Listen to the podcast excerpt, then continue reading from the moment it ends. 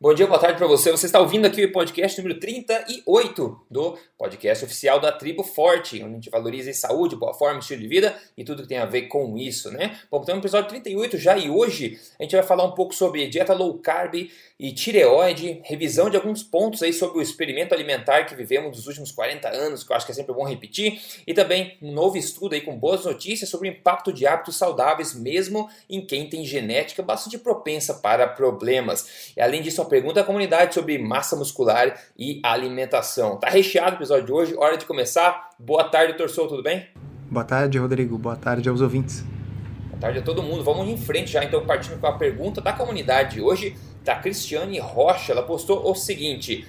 Olá, Rodrigo. Venho mudando minha alimentação num processo já há quatro anos e me deparei com a tribo forte e amei me enquadrei fácil nos, pre nos preceitos da alimentação forte e devagarinho eu tenho me sentido mais fina, mais leve. O peso na balança diminuiu, é, mas eu não. É, um pouquinho eu não tenho muito para eliminar, mas eu não tenho pressa, tenho vontade de ser saudável. Uma dúvida, me diga. Quando vamos emagrecendo com alimentação forte, há perda de massa muscular? Ela diz que faz exercício cinco vezes por semana, bike e musculação, e às vezes até no final de semana. Ela fala que está no podcast número 18 da, da Tribo Forte agora. Comecei no primeiro e me, ajudo, me ajuda muito escutar você, Dr. Souto. Obrigada pela dedicação.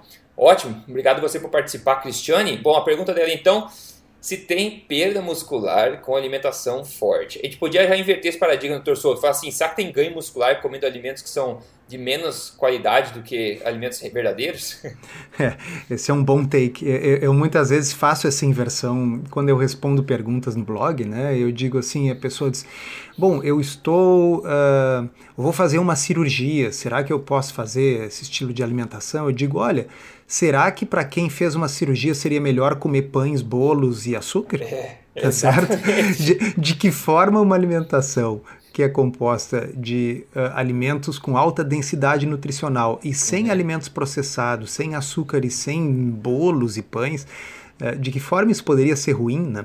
Uh, isso, no fundo, incute aque, aquela história que a gente sempre fala, né, Rodrigo, do medo, né?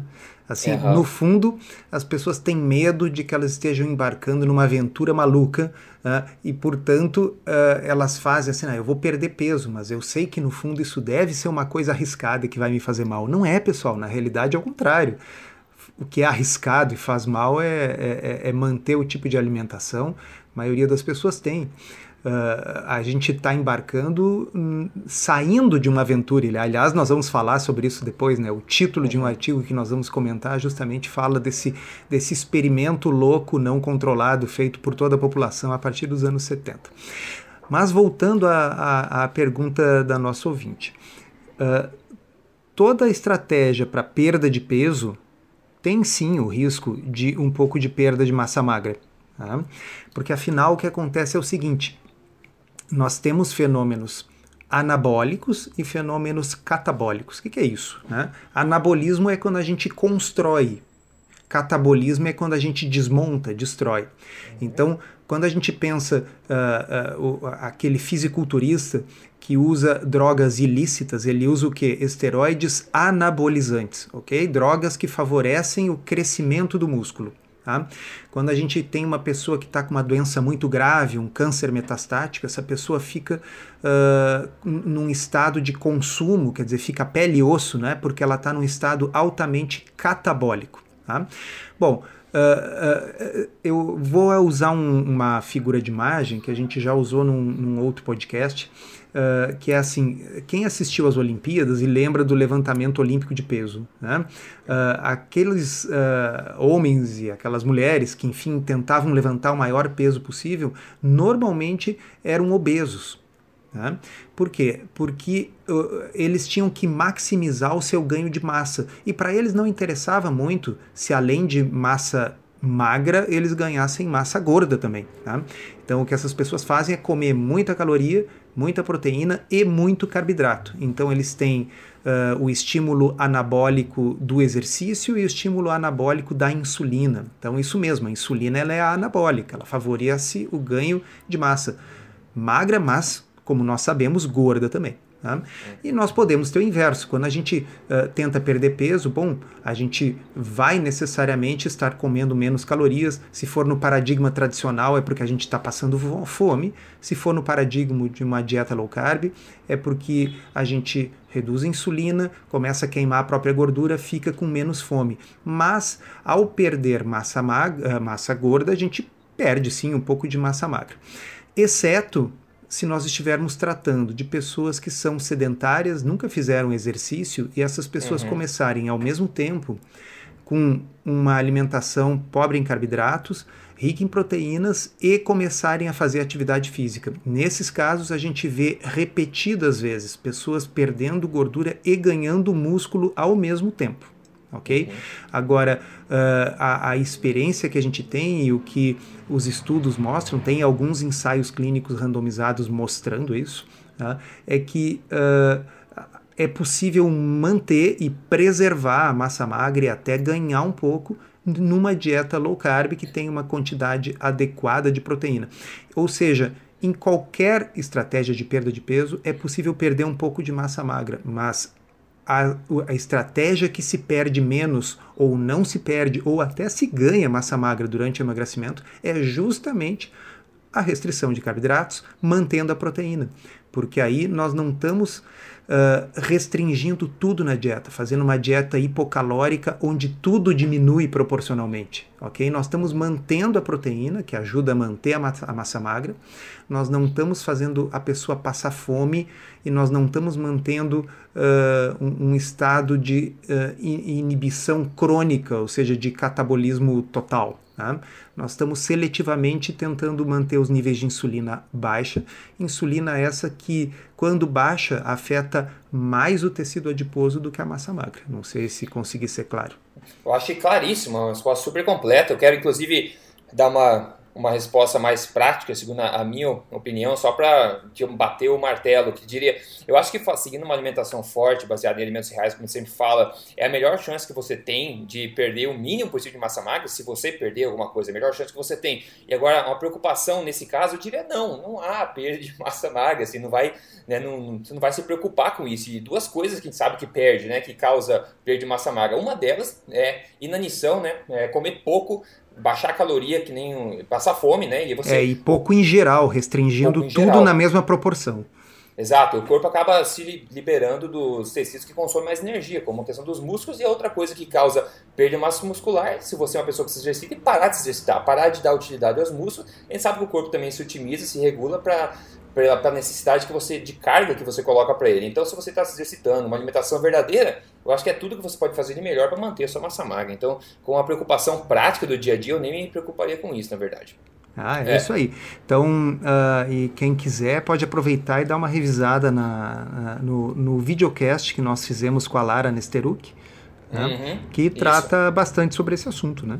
Perfeito, muito bem dito. Que é o videocast e também é o podcast também, então tem texto, tem vídeo, tá tudo na, na Tribo Forte. Você pode achar, se você entrar dentro do magazine.com e usar a busca lá dentro, digite é, Lara, por exemplo, podcast, você vai achar qual que é da Tribo Forte. Bom, Ótima essa pergunta, então fechou a pergunta da comunidade. Agora o primeiro tópico aqui, o a gente já falou várias vezes sobre tudo que a gente vai falar agora nesse primeiro tópico, mas como a gente falou, né, a importância de se repetir realmente é, é essencial, né, uma, uma dos maiores professores que existe é a repetição, então a gente vai repetir. Agora, só que tem um artigo da, que foi postado na Vice, revista Vice, que eu vou colocar o link novamente no artigo deste podcast, que é essencial, espetacular o artigo, todo mundo deveria ler, né, mencionando como todos nós é, fomos e continuamos sendo, na verdade, sendo, na verdade, não da tribo forte, né? O pessoal, outro pessoal, né? Somos ratos de laboratório, um experimento alimentar falho, né? Que já tem décadas de duração. E nesse artigo tem a participação do, da pessoa que a gente gosta bastante, que é o Robert Lustig, né? Que é um neuroendocrinologista da Universidade da Califórnia, São Francisco.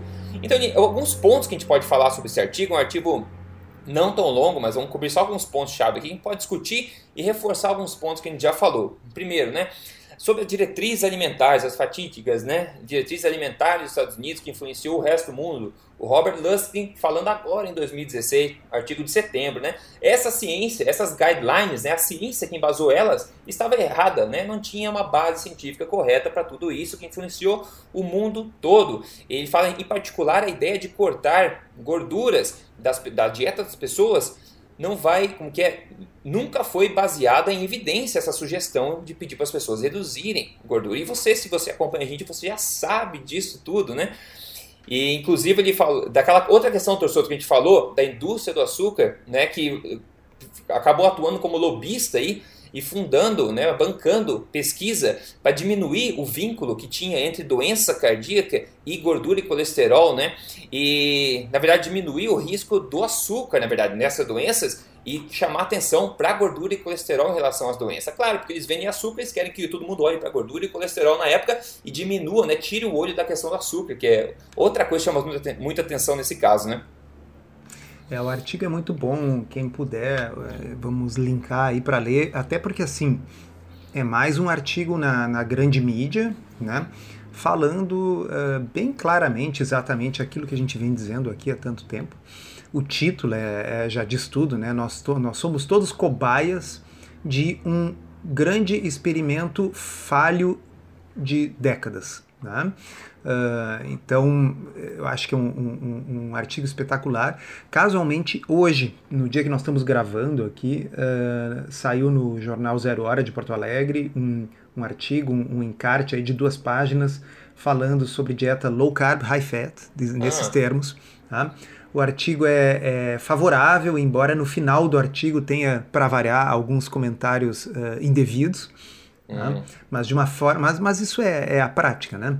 Uh, mas de uma forma geral, um, um artigo e quer dizer é, é, aquilo que a gente sempre fala, assim, uh, o, o para mim o ponto de inflexão já já passou. passou né? há, há, alguns anos atrás seria impensável ver assim com, com essa casualidade um artigo sobre low carb high fat no jornal local aqui da, da cidade, né?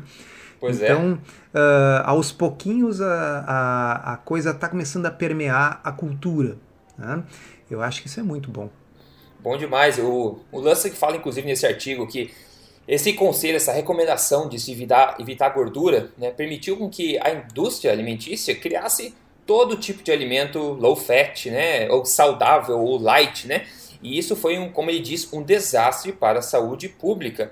E se a gente for ver, eles mencionam também que desde a primeira vez que eles publicaram nacionalmente essas diretrizes dos Estados Unidos, em, na década de 80, eles falam aqui, na verdade, a gente sabe que foi no final de 70, 70 77, bom, as taxas de obesidade e outras doenças relacionadas mais que dobraram né, nesse pouco tempo, que inclusive eles, o Dr. Lustig menciona que diabetes em crianças era basicamente, nunca era escutado antigamente, né? É, e tinha diabetes é tipo 1 em crianças, mas diabetes é. tipo 2 em crianças era uma coisa inexistente. Na minha faculdade, eu aprendi, a gente, eu não aprendi exatamente tipo 1 e tipo 2, a gente falava diabetes hum. infantil e diabetes do adulto. Diabetes infantil era o diabetes tipo 1, né? A autoimune, essa que precisa de insulina. E diabetes do adulto era o diabetes que hoje nós conhecemos como tipo 2. Então, essa, essa linguagem infantil e do adulto desapareceu porque, na realidade, uh, se viu que cada vez mais cedo as pessoas estão tendo, e infelizmente está se vendo em crianças pequenas, o diabetes tipo 2, que é uma doença de estilo de vida e alimentação. Pois é, olha só. E a última parte do artigo, para o Dr. Lussick, fecha com o seguinte eu acho que a maioria de nós ficaria 90% mais saudável se a gente simplesmente cortasse as comidas processadas, que é uma coisa que a gente nem fala aqui, né, doutor Souto? E outra coisa ele fala para acabar, nós não precisaríamos nem de diretrizes alimentares se a gente simplesmente comesse comida de verdade, olha só. É perfeito. E, e, e, e por isso que aquele assunto que nós tratamos aí outra vez sobre as, as uh, diretrizes brasileiras, né, que são muito elogiadas aí, inclusive no exterior. Uhum. Uh, por isso que as diretrizes brasileiras são interessantes, porque no fundo uh, as diretrizes vigentes, essas a partir do, do ano passado, elas enfatizam isso: comida de verdade, alimentos minimamente processados. E realmente é, essa seria a melhor diretriz no mundo todo, né? Simplesmente evitar o máximo possível qualquer alimento processado. É, exatamente. Mas é, interessante é ver que essas diretrizes, tem gente que sabe que está errada há muito tempo, né, pessoal? A gente fala, com 40 anos já que isso está passando, olha a dificuldade de se inverter um paradigma desse tamanho. Inclusive, a gente pode mencionar experiência também de tentar quebrar esses negócios, essas, essas ideias na, em grande escala. Por exemplo, nessa minha estadia no Brasil, eu tentei, pelo menos o máximo que eu posso, é, colocar alguma informação diferente assim, na mídia. Né? Eu participei do do programa Dia a Dia da Band, o pessoal deve ter visto. Eu vou colocar link disso aqui tudo aqui, tá? E eu fui fazer a pizza low carb lá, né? a pizza com massa de couve-flor. Só que é muito difícil a gente tentar colocar ideias né, diferentes, até porque a TV vai saber se a TV promove ou é patrocinada talvez por alguma né, indústria pesada da agricultura, não sei, mas tenta colocar um pouco de ideias. Outra coisa, eu fui também gravar na TV Record, aqui em Curitiba, e daí é, sobre alimentação saudável. E antes da conversa, né, eu estava falando com a apresentadora, e daí ela começou a falar, não, porque eu me alimento né, de 3 em 3 horas, ou até 2 horas às vezes, né? E para mim funciona muito bem. Ela é uma pessoa naturalmente magra. Ela falou assim, eu perco peso muito fácil. Então eu notei de cara que era uma pessoa que tinha uma ideia, né, uma, uma crença completamente oposta àquela que estava prestes a falar. Então eu vou colocar também o link aqui para vocês, né, tem a gravação de tudo. Eu tentando ser bastante amistoso e tentando incluir ideias contrárias sem ofender e sem criar resistência. Mas é muito complicado. E às vezes a pessoa acaba fazendo comentários extras e colocando, por exemplo, medo da gordura, que ela comentou assim, de uma forma que ela acha, bom, isso todo mundo sabe, é óbvio, né? Então, pessoal, não vamos não comer tanta gordura, né? Afinal, a gente sabe que isso aqui já chama para o próximo assunto. Então você não consegue se defender de tudo, né? Você fica meio refém e você não pode aí ofender. Então é difícil de a gente tentar, né, quebrar essa parede, mas eu acho que um soquinho de cada vez a gente começa a criar uns rachos nela, né? E começa devagarzinho a pegar momento nessa questão. Perfeito. E só para aproveitar o gancho, né, nessa reportagem da Vice estão citados três aí dos nossos heróis, né? O Dr. David Lustig, a Nina Teicholz e o Dr. Uh, uh, David Ludwig. Uhum. Eu falei David Lustig, é Robert Lustig e o David Ludwig. E o David Ludwig, que uh, lançou o livro uh, Always Hungry, agora este é. livro saiu traduzido em português, pessoal. Muito e bom. em português ele está rebatizado como Emagreça Sem Fome. Tá? É um livro excelente, acho que Todo mundo deveria ler, está disponível aí nas livrarias, um livro muito bom. A parte científica desse livro, uh, eu já li muito livro popular sobre dieta low carb. Eu acho, Rodrigo, que talvez seja o melhor livro em termos da parte científica uh, uh, popular, vamos dizer assim. Né? Por exemplo, o Good Calories, Bad Calories é um, é, é um, livro que eu já não colocaria assim no nível popular. Né? Uhum. Agora, uh, este livro, a parte científica é espetacular. Ele divide a dieta dele em três fases. A fase inicial tem tudo a ver com aquilo que a gente defende aqui. Ele copiou o código, viu? Ele copiou o código, perfeito. tá? Só que ele não copiou uh, uma parte que ele deveria ter copiado, né? Quer dizer que no é fim verdade. ele reintroduz inclusive grãos integrais é. e tal. E, e, isso aí é um negócio complicado. Assim, não sei o que você acha, Rodrigo, mas eu tenho a impressão que se, vamos dizer, uma coisa é a pessoa fazer uma dieta low carb, perder o peso que tem que perder e depois reintroduzir carboidratos Uh, não refinados, não processados. Por exemplo, reintroduzir frutas à vontade, ou raízes, enfim, batata, uhum. esse tipo de coisa. Outra coisa bem diferente é começar a comer pão e doce de novo. É, inclusive por causa dos problemas que a gente vai mencionar no próximo assunto aqui, da questão autoimune, etc. Não é só nem o, o, ganho de peso. Mas eu ia falar isso mesmo do livro dele, que ele foi bastante ponderado né, nas ideias. Ele não foi xiita. É interessante uma pessoa de peso como o Dave Ludwig falando sobre esse assunto, mas como você disse, ele foi meio ponderado e nessa questão dos ganhos eu acho que ele também deu uma escorregadinha ali, né? É, em todo caso, assim, eu acho que é uma, é uma vitória, é um, é um professor eminente aí de Harvard, um cara uhum. que é um autor que tem mais de 150 artigos publicados em uh, periódicos peer review. Quer dizer, ele não é simplesmente um autor de dieta. Pelo contrário, ele é um cientista que resolveu publicar um livro sobre dieta. Tá? É. E o, o, o, a, volto a dizer, a parte científica é impecável.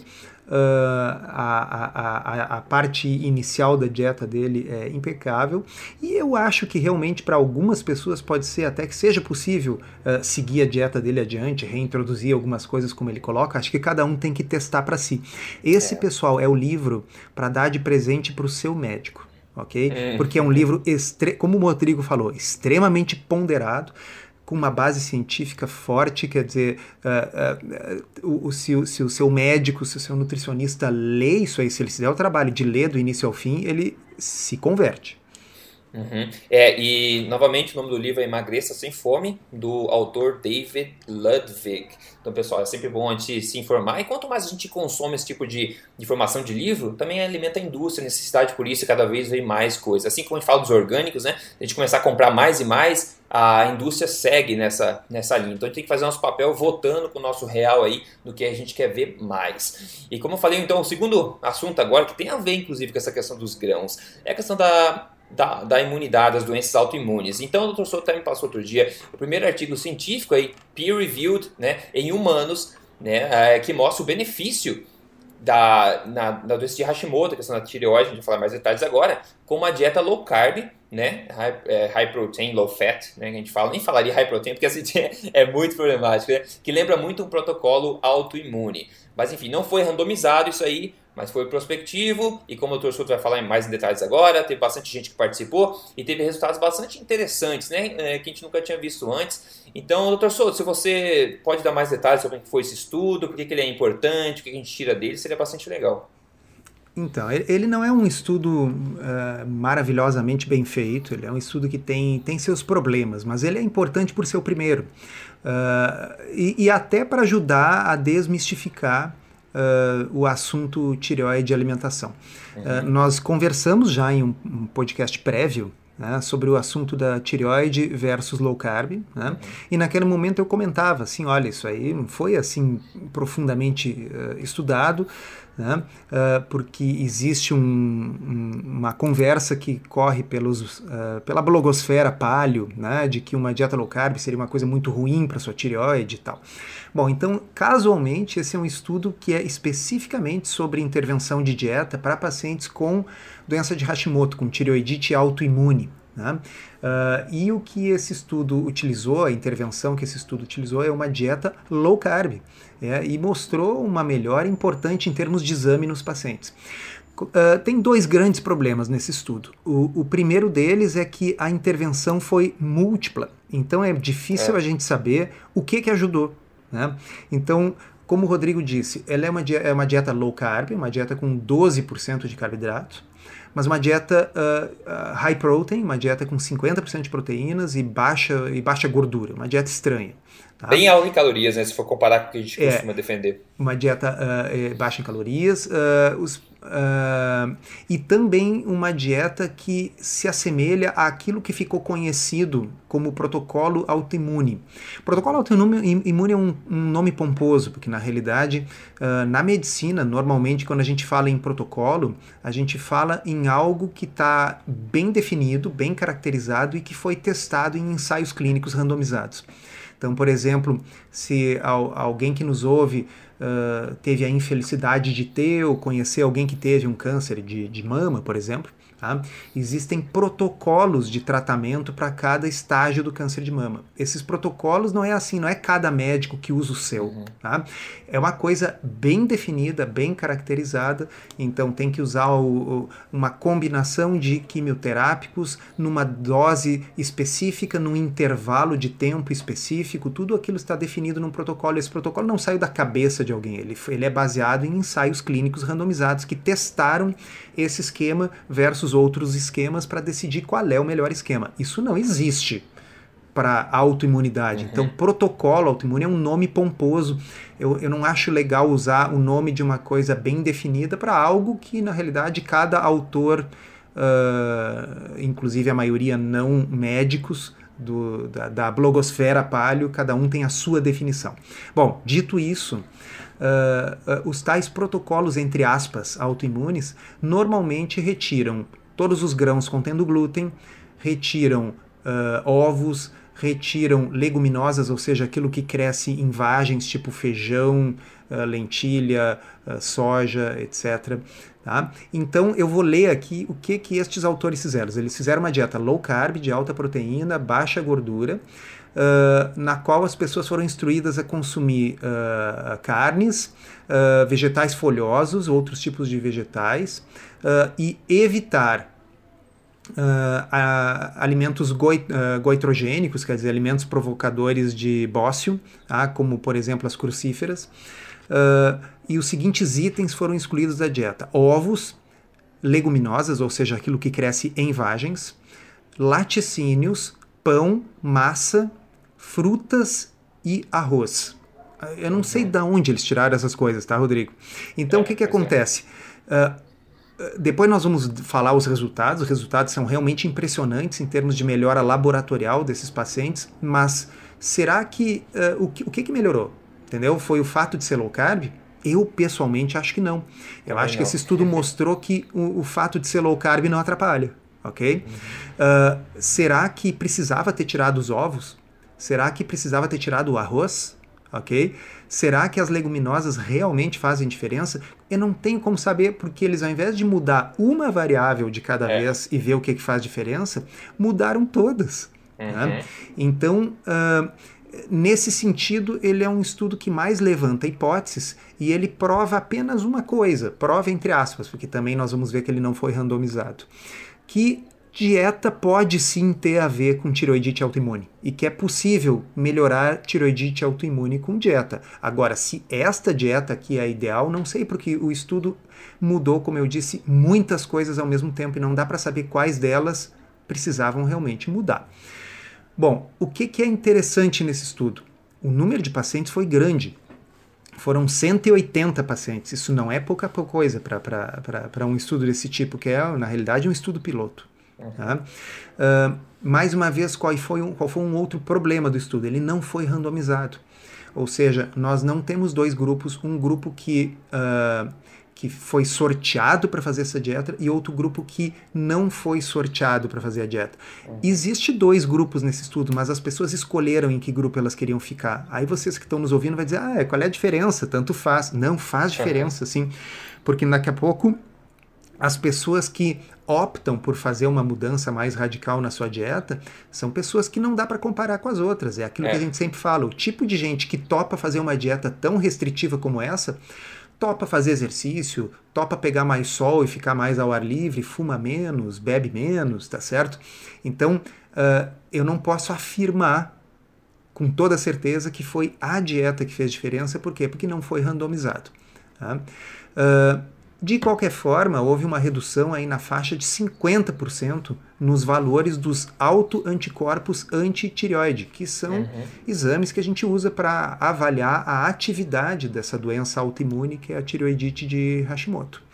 Então, ele não é um, um, um, estudo que bate o martelo e diz assim, olha pessoal, ninguém pode comer trigo porque trigo dá problema na tiroide, ok? Não, não é. Tá? Mas como você ia dizendo antes, né, Rodrigo, é mais um, uma pecinha de evidência no sentido de sim. que sim, grãos podem ser um elemento inflamatório cujos efeitos vão muito além de uma eventual doença celíaca naquelas pessoas que têm genética para doença celíaca. É. É mais um estudo que vai para o nosso saquinho de estudos que mostram que a retirada dos grãos melhora doenças inflamatórias crônicas por mecanismos diferentes da doença celíaca.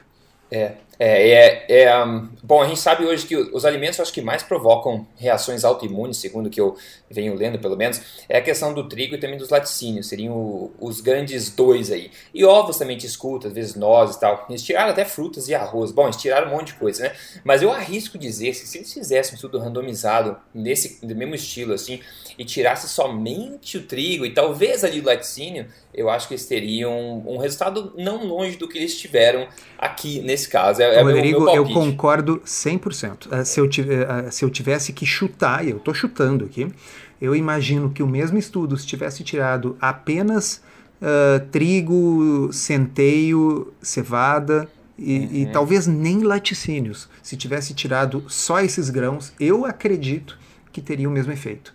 Atualmente, o meu pensamento atual, 2016, é que as leguminosas uh, provavelmente não tem nada a ver com isso. Eu sei que isso é uma hipótese do Cordem. Uh, eu acho que ela não é consubstanciada pela evidência mais atual. Uh, e os laticínios, bem, uh, talvez, há, há, controvérsias, teria que testar, teria que testar no ensaio clínico randomizado. Nós podemos teorizar por quanto tempo a gente quiser é a história do, do, do, do, cisne negro, né? Eu, eu posso ver mil cisnes negros e isso nunca vai poder me garantir que a afirmação todo, eh, desculpa, eu posso ver mil cisnes brancos, né? Isso. E isso nunca vai me garantir que a afirmação todos os cisnes são brancos uhum. é verdadeira. Mas se eu enxergar é. um único cisne negro, isso refuta é. a ideia de que todos são brancos, tá certo? Então Exato. nós podemos teorizar a tarde inteira aqui se o leite realmente tem alguma importância na autoimunidade ou não. Se um ensaio clínico randomizado mostrar que não tem importância, a teoria morreu. É, é eu, para completar também sobre, de novo, sobre a minha opinião, já que está falando em nível de evidência baixo, né, eu vou dar a minha opinião também para continuar. É, a gente sabe que o, o, glúten, ele tem estudos novos mostrando que os seres humanos todos têm problema com digestão de glúten, tá? Algumas pessoas reagem mais ou menos. E tem estudos mostrando que ele causa permeabilidade no intestino. Agora, quando a permeabilidade no intestino acontece, você começa a ficar alérgico a todo tipo de coisa. Inclusive, bom, a laticínios, leguminosas, ou até o ar, poeira, etc. O normal, né? Que foi o normal, não é ter alergia nenhuma. Então, talvez se você curar, né? Ou tirar da dieta, fazer uma intervenção onde você tira o principal causador de permeabilidade do intestino, você pode é, começar a tolerar todos os alimentos, esses outros alimentos que você tinha problema também. E que, inclusive a lactose também, a questão dos, dos laticínios, talvez você pode voltar. Mas esse é um assunto assim, né, doutor Souto? É uma, uma área que ninguém sabe a verdade, como a gente está falando, a gente está só dando palpite, mas uma coisa que eu tento acreditar pessoalmente bastante é que o glúten tem um impacto bastante forte nessa questão da permeabilidade do intestino e também relacionado a toda essa questão autoimune, não só a Hashimoto, mas todo o outro espectro aí de doenças de autoimune, né? É, agora eu vou chutar a evidência e falar no seguinte: uh, quando eu comecei, alguns anos atrás, a sugerir para alguns pacientes a redução de carboidratos na dieta para melhorar a obesidade, síndrome metabólica e diabetes, uh, eu comecei a, a, a ver com muita surpresa a melhora de algumas coisas que eu não esperava, né? como uh, psoríase, artrite reumatoide, esse uhum. tipo de coisa. Então as pessoas vinham e me diziam isso espontaneamente, não era eu que estava perguntando, eu não estava induzindo, até porque eu não imaginava que essas coisas pudessem melhorar uhum. com essa intervenção. Tá? Então, isso para mim é uma evidência muito importante. É diferente de eu já estou convencido dessas coisas, então eu começo a procurar para ver se eu encontro aquilo que eu já estou convencido. Não foi isso. Eu estava pedindo para as pessoas uhum. retirarem os carboidratos para melhorar a glicose no sangue. E a pessoa voltava e me dizia que as suas articulações estavam doendo menos, ou que a sua uhum. psoríase melhorou. Então, uh, eu, pessoalmente, estou bastante convencido dessa relação. Né? Mas uh, tá, tá faltando aí os, os ensaios clínicos randomizados para a gente poder bater o martelo na mesa.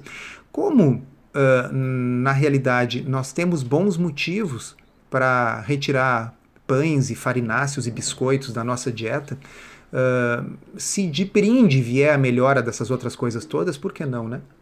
É que nem você falou, a gente não precisa de um estudo randomizado para a gente saber que pular de avião sem paraquedas é uma má ideia. É. né? Então, então é isso aí. É, antes de partir para o terceiro assunto, pessoal, que é sobre a questão genética. Ah, eu tenho genética ruim, genética propensa. A gente vai dar uma, uma boa notícia a respeito disso, um, de um assunto, de um artigo muito, muito novo, tá? Sobre isso aí. Vamos falar do que a gente comeu no último almoço, professor? Eu posso começar aqui para te dar um tempo para pensar no que você comeu? Ah, hoje eu me lembro bem, porque ainda está pesando na minha barriga. Ainda tá. Eu comi hoje um bife de chouriço com alho poró, uma delícia, com abobrinha para acompanhar e quiabo. Tem gente que gosta de quiabo, tem gente que não gosta. Eu, particularmente, adoro quiabo, acho muito bom. Esses dois feitos na manteiga e o bife chouriço feito na, feito na frigideira, também simples, com, com só sal e pimenta, tranquilo, uma refeição pro dia inteiro, eu diria, né? Dizem que aquela babinha do, do quiabo é uma coisa bem probiótica, né? Pré-biótica. Ah, é? Não sabia. Que legal. Pré-biótica. É pré-biótica. Então, Rodrigo, hoje eu almocei na casa da nossa amiga nutricionista Poliana. Ei, ah, legal. E foi um banquete, tá certo? Assim, Imagina. a Poliana provavelmente vai estar nos ouvindo aí. Assim, ó, é, foi um rodízio de pizza low carb. Olha. Ah, então a Poliana fez lá as massas de pizza low carb. Tinha pizza de uh, quatro queijos, tinha pizza de milho e bacon. Ah, mas milho não é low carb. Tá bom, pessoal, mas um pouquinho de milho também não vai matar ninguém.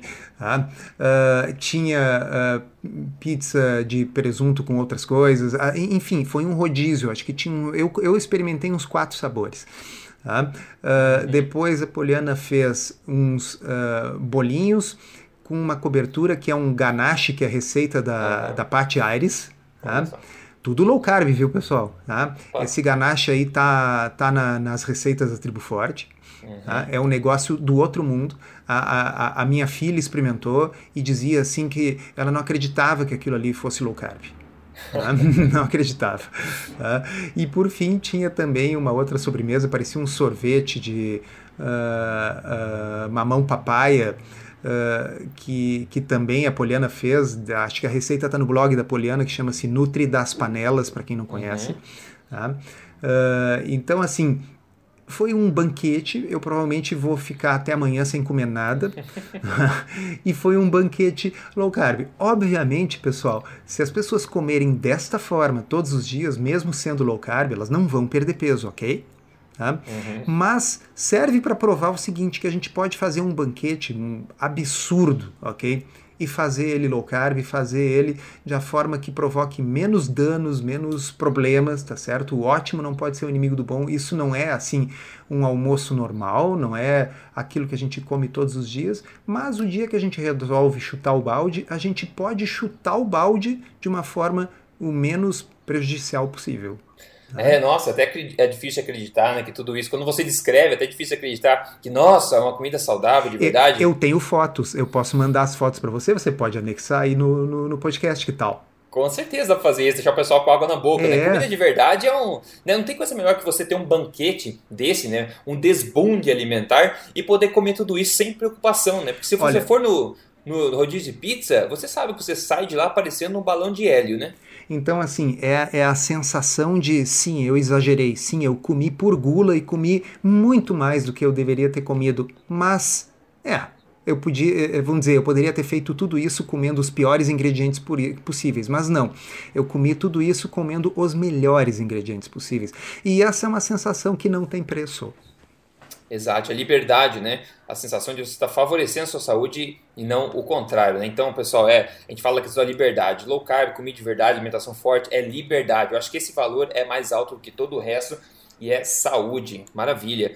Doutor Souto, último assunto de hoje aqui, informacionar esse artigo novo que saiu no né, dia 13 de novembro no New England né, Journal of Medicine, conceituado no jornal do New England, que é sobre essa questão genética. Ele, vou ler uma linhazinha de resumo aqui para discutir. Ele fala entre os participantes que tinham alto é, alto risco genético, né? Uma mudança favorável de lifestyle, estilo de vida, foi associado com quase 50% de diminuição do risco de doenças cardiovasculares do que as pessoas que seguiram é, um estilo de vida não favorável. Uh, antes de começar a discutir isso aí, é legal, eu acho que essa mensagem vem bem para as pessoas que, que falam que eu tenho, ah, eu tenho genética ruim, eu tenho tem gente com câncer na família, problemas cardíacos na família, e você acha que você está fadado a um futuro certo já por causa da sua genética. E cada vez a gente vê mais a questão da, do epigenetics, essas coisas, de como o ambiente, como o nosso estilo de vida é, faz esse papel de ativar ou não os genes propensos a problemas que você tem no teu corpo. Então o que você faz é muito mais importante do que aquilo que você nasceu com, né? Digamos, a, a tua bagagem genética. As pessoas podem um pouco mais de detalhes sobre esse artigo que está saindo do forno, está quentinho ainda, saiu do forno agora, né?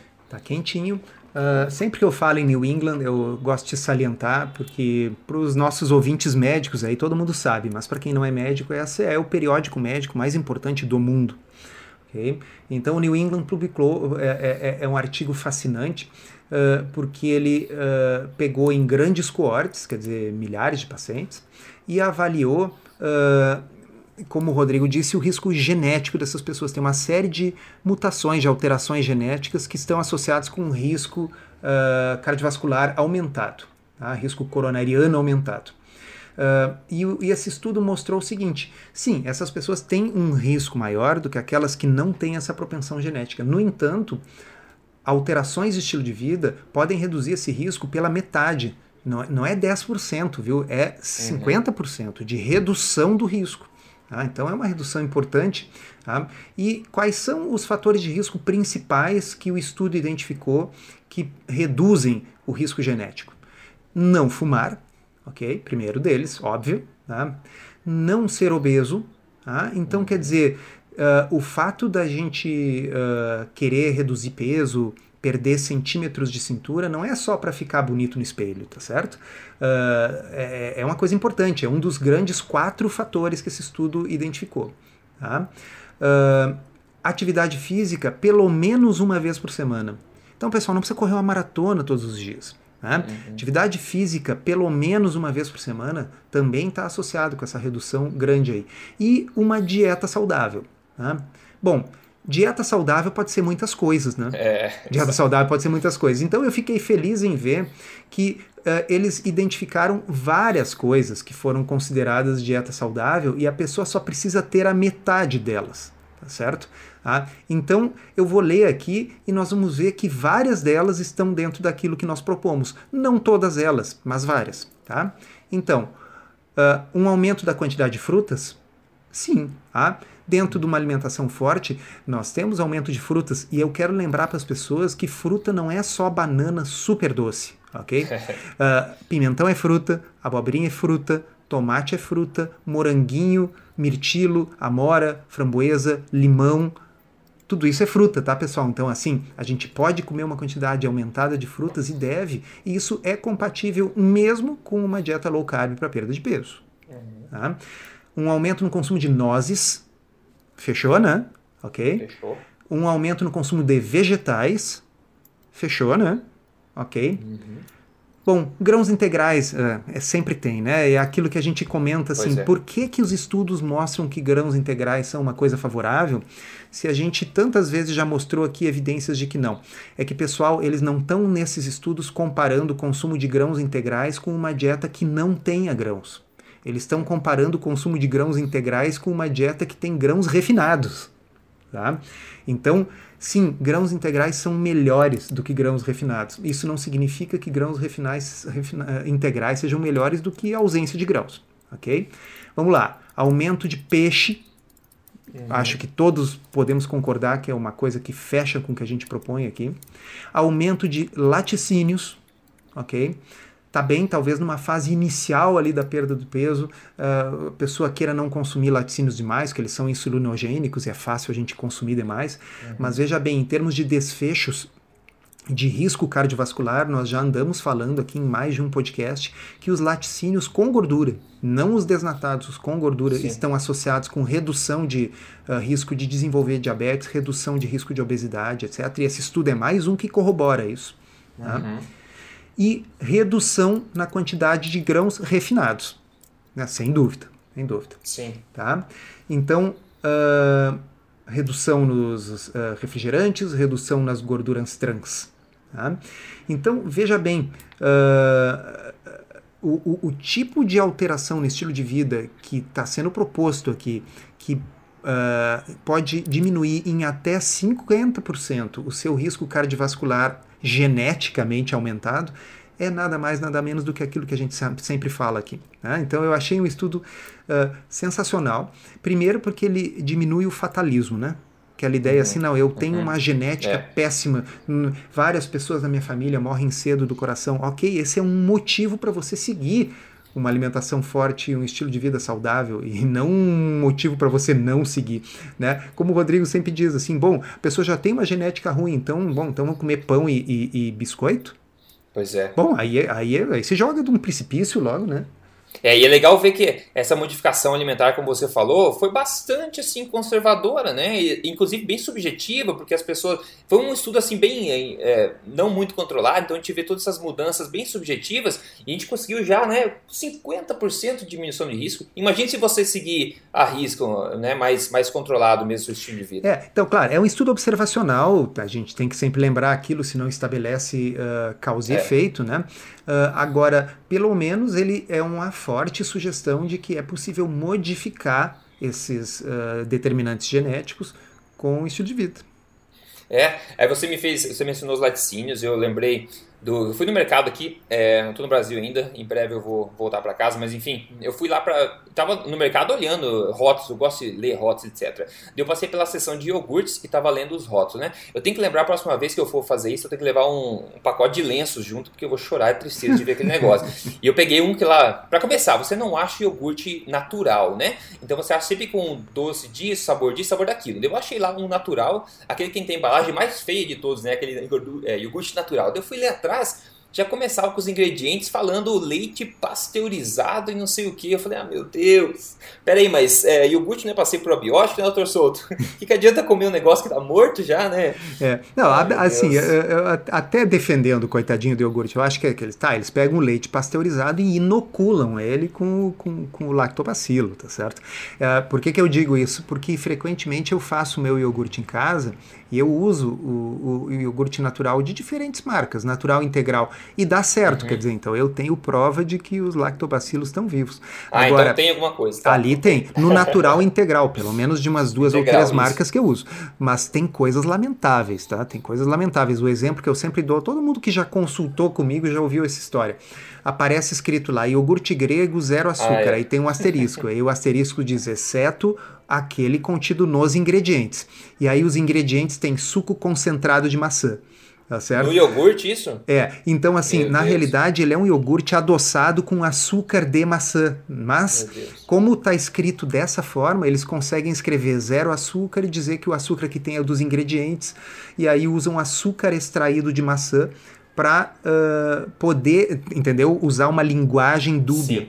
Né? Então, a dica que fica aí para quem está nos ouvindo: qualquer iogurte que você compre que seja doce, adocicado, desconfie. Compre o iogurte natural integral e ele tem que ser azedo. Né? Uhum, aí, pelo menos, você sabe que está consumindo um alimento uh, fermentado e sem açúcar adicionado. E, e, já que você tocou no assunto, Rodrigo, puxa vida, me lembrei de um negócio que já pintou uhum. tantas vezes a pergunta Vamos aproveitar e responder aqui uhum. uma pergunta de vários ouvintes. O pessoal diz assim: posso usar Yakult? Ah, certo. Não, não, pelo amor de Deus, não. Ah, mas por que não é leite fermentado? Ele é fermentado, mas ele é doce, pessoal. Deixa eu dar uma dica para vocês: nada fermentado é doce. ok? É, exato. Então ele é doce porque ele foi fermentado e depois de ter sido fermentado, uma quantidade louca de açúcar foi acrescentada ao produto para que uhum. ele agrade as crianças que estranham coisas azedas, mas adoram coisas doces. Tá? Uhum. Então, um vinho doce. O que, que, é um vinho doce? Vinho nunca vai ser doce, pessoal. Uhum. Por quê? Porque ele, a suco de uva é doce, mas aí aquilo é fermentado, o açúcar virou álcool, não, tem, não é mais doce, ele é seco. Como é que se faz um vinho doce? A gente fermenta a uva, aí se transforma em vinho seco, e aí o fabricante acrescenta açúcar, açúcar de cana é. na, na, no vinho, aí ele fica doce ok? É. Isso vale para os espumantes doces também. Não existe nenhum produto fermentado que seja doce, ok? É. Então, assim, uh, uh, não, Yakult não, Yakult é uma abominação. É, outra coisa também que agora tá, já que estão falando de abominações, e aí também vale a dica do lenço também, se você for no mercado procurar alimentos fermentados, eu fui no mercado e achei é, chucrute, né, que a gente fala que é o repolho fermentado no alemão, eu olhei na, na prateleira, achei, falei, nossa, esse cara tem o primeiro. Né? Tava na prateleira e não estava refrigerado, né? Essa é uma é uma, um péssimo sinal, né? Porque se o chucrute é um, é um alimento vivo, fermentado, né? Ele está continuamente vivo, é um probiótico. Então, se você não, se ele não está refrigerado, bandeiras vermelhas muito grandes estão abanando. E um, eles tinham um conservante dentro também que eu não sei qual era, não lembro agora, mas bem provavelmente todo aquele probiótico não estava mais vivo lá dentro, né? Quando eu compro chucrute no Canadá, por exemplo, eles estão na, na geladeira, inclusive tem no rótulo escrito, a tampa do probiótico pode estar estufada pode estar por causa da fermentação exatamente. natural. Quando você abre daquele tss, sabe? Daquele arzinho que sai da fermentação. Nesse que eu abri, foi barulho da tampa só abrindo, sabe? E não estava nem az muito azedo, bem de leve azedo. Ele é um elemento mais azedo por causa do ácido lático liberado pelas bactérias que estão comendo o bendito do açúcar. Então a gente é enganado mesmo sem, nem sem vergonha na cara, né? É, então é, é preciso diferenciar uma simples conserva de uhum. um alimento fermentado. Então, uma conserva pode ser feita simplesmente com vinagre, sal, né? tendo aquecido aquilo para esterilizar e aí fecha bem. Então, sem estar tá exposto ao ar e sem estar tá exposto a, a germes, esse conteúdo está esterilizado, bom, aquilo não vai estragar, isso é uma conserva. Mas isso não tem efeito probiótico nenhum, não tem nada vivo lá dentro, como o Rodrigo falou. Tá? É. é. diferente daquilo que tradicionalmente se faz, da forma tradicional de fazer uma conserva, que é pegar, por exemplo, os picles lá e, e uhum. deixar fermentar dentro de um frasco. E aí uhum. forma o ácido lático pela fermentação, forma gás carbônico ali dentro, que é o que estufa a, a, a tampinha, né?